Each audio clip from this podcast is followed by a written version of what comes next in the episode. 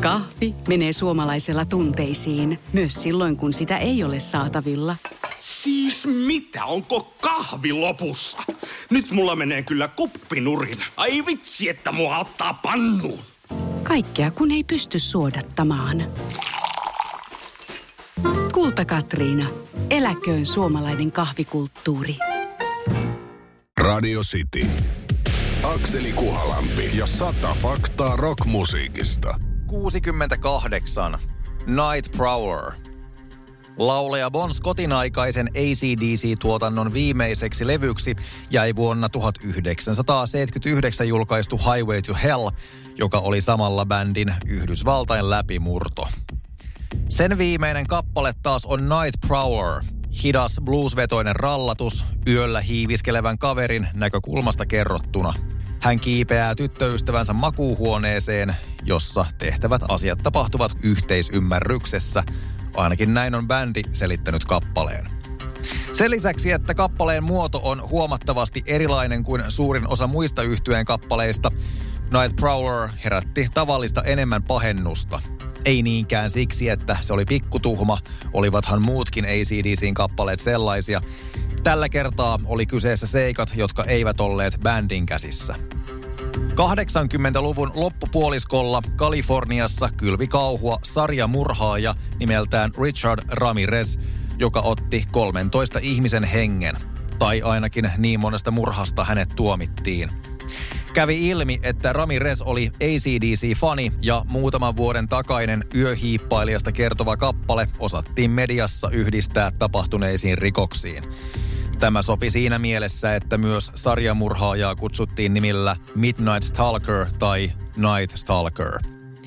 Kappaleen ja murhaajan yhdistely oli kuitenkin vain median spekulaatiota, eikä bändiä tai levyyhtiötä voitu näin todeta syylliseksi mihinkään, mutta oli tapaus yhtyeellekin järkytys. Täytyy ymmärtää, että 80-luvulla Yhdysvalloissa harrastettiin noita vainoja rockbändejä kohtaan muutenkin – on lähes yleistietoa, että ACDCin nimi tulee suoraan sähkövirtausta merkitsevistä lyhenteistä, mutta silti se haluttiin vääntää tarkoittamaan sanoja Antichrist, Devil's Children. Kovat olivat joidenkin tahojen tarpeet todistella, että rockmusiikki on kuin on saatanasta. Radio City. Akseli Kuhalampi ja sata faktaa rockmusiikista. 69. Peter Steele esiintyi Playgirl-lehdessä ja katui myöhemmin. Peter Steele, syntynyt 1962, kuollut 2010, oli amerikkalainen laulaja-basisti, joka tunnettiin goottimetalliyhtyeestä Typo Negative. Mainitse kuka tahansa goottirokkari, hän kyllä tietää Steelin ja yleensä myös osaa arvostaa tätä, ellei jumaloi. Matalalla äänellään ja yli kahden metrin pituudellaan Peter Steele oli toki vaikuttava hahmo myös musiikin ulkopuolella. Vuoden 1993 albumin Bloody Kisses tuoman menestyksen ja huomion vanavedessä Steele päättikin esiintyä myös Playgirl-lehdessä. Playgirl oli nimensä mukaisesti naisten vastine Playboylle. Lehteä siis myytiin alastomilla tai puolialastomilla miehillä, kohderyhmänä naiset. Näillä tiedoin lehdelle poseeraaminen tuntuikin Steelestä hyvältä ajatukselta, mutta kun hänelle selvisi, että lehden lukijakunnasta vain 23 prosenttia oli oikeasti naisia, häntä alkoi kaduttaa. Samaan aikaan lukuisia miehiä lähestyi kiusaantunutta Steeleä lehti kädessään pyytäen siihen nimikirjoituksen. Rohkeisiin kuviin, joissa Peter Steelillä oli bassonkieltä paksumpi kourassaan. Steele kertoi tuolloin ajatelleensa, että voi luoja, mitä olinkaan mennyt tekemään. Hän toki painotti, ettei ollut homofobinen, mutta kuviensa todellisen yleisön paljastuminen oli silti hänelle vaivaannuttavaa. Rauha Peter Steelin muistolle. Radio City. Akseli Kuhalampi ja sata faktaa rockmusiikista. 70.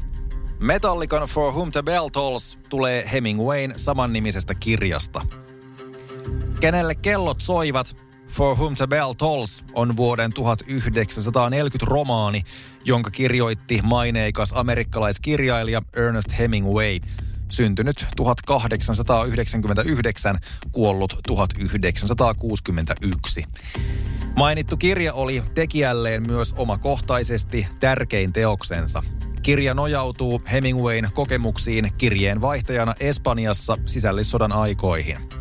Kirja kertoo amerikkalaisesta räjähdeekspertistä, jonka tehtävä on räjäyttää fasistien hallussa oleva silta. Noin 44 vuotta kirjan julkaisun ja 23 vuotta kirjailijan kuoleman jälkeen Yhdysvaltalainen nouseva nimi Metallica julkaisi toisen albuminsa Ride the Lightning heinäkuussa 1984. Albumin kolmantena raitana kuullaan kappale For Whom the Bell Tolls nimettynä suoraan Hemingwayn kirjan mukaan. Kuten tiedetään, kappale on myös yksi bändin suosituimpia. Kappale kuvaa sodan turhuutta, synkkyyttä ja kunniattomuutta. Tarkemmin sen sanat keskittyvät mainitun samannimisen kirjan kohtaan, jossa tasavaltalaissotilaat on ajettu fasistien toimesta kukkulalle, jolle kuolevat vihollisen ilmavoimien toimesta. For Whom the Bell Tolls ei ollut ainoa alun perin kirjasta kummunnut sodanvastainen metallikakappale. Myös neljää vuotta myöhemmin julkaistu, niin ikään hyvin suosittu kappaleensa One nojasi kirjaan Sotilaspoika ja sen filmatisointiin valistaen sodan järjettömyyksiä. Radio City. Akseli Kuhalampi ja sata faktaa rockmusiikista. 71. Rammstein on nimetty surullisen kuuluisan lentotukikohdan mukaan. Lounais-Saksassa sijaitsee vuonna 1953 avattu Yhdysvaltain lentotukikohta nimeltään Rammstein. Elokuussa 88 siellä järjestettiin ilmailunäytös, jossa kaksi konetta törmäsivät 300 000 päisen yleisön seuratessa. Koneet putosivat yleisöön, minkä seurauksena 77 henkeä sai surmansa ja 346 loukkaantui vakavasti. Kuutta vuotta myöhemmin, vuonna 1994 Berliinissä perustettiin yhtye, joka sai nimensä tapauksen ja kentän mukaan. Kentän nimessä tosin esiintyy vain yksi M-kirjain, kun taas bändin nimessä niitä on kaksi. Näin syntyy sanaleikki, joka tarkoittaa törmäävää kiveä. Bändiltä löytyy myös saman niminen samasta onnettomuudesta kertova kappale. Tosin kitaristi Paul Landersin mukaan ylimääräinen M-kirjain tuli mukaan vahingossa. Niin tai näin, Rammstein on toiminut paitsi nimenä, myös bändinä sen verran hyvin, ettei sen näinä päivinä kannata stadionia pienempään paikkaan lähteä esiintymään. Akseli Kuhalampi ja sata faktaa rockmusiikista. Sitin iltapäivässä maanantaista torstaihin 15.30. Kahvi menee suomalaisella tunteisiin, myös silloin kun sitä ei ole saatavilla. Siis mitä, onko kahvi lopussa? Nyt mulla menee kyllä kuppinurin. Ai vitsi, että mua ottaa pannuun. Kaikkea kun ei pysty suodattamaan. Kulta Katriina. Eläköön suomalainen kahvikulttuuri.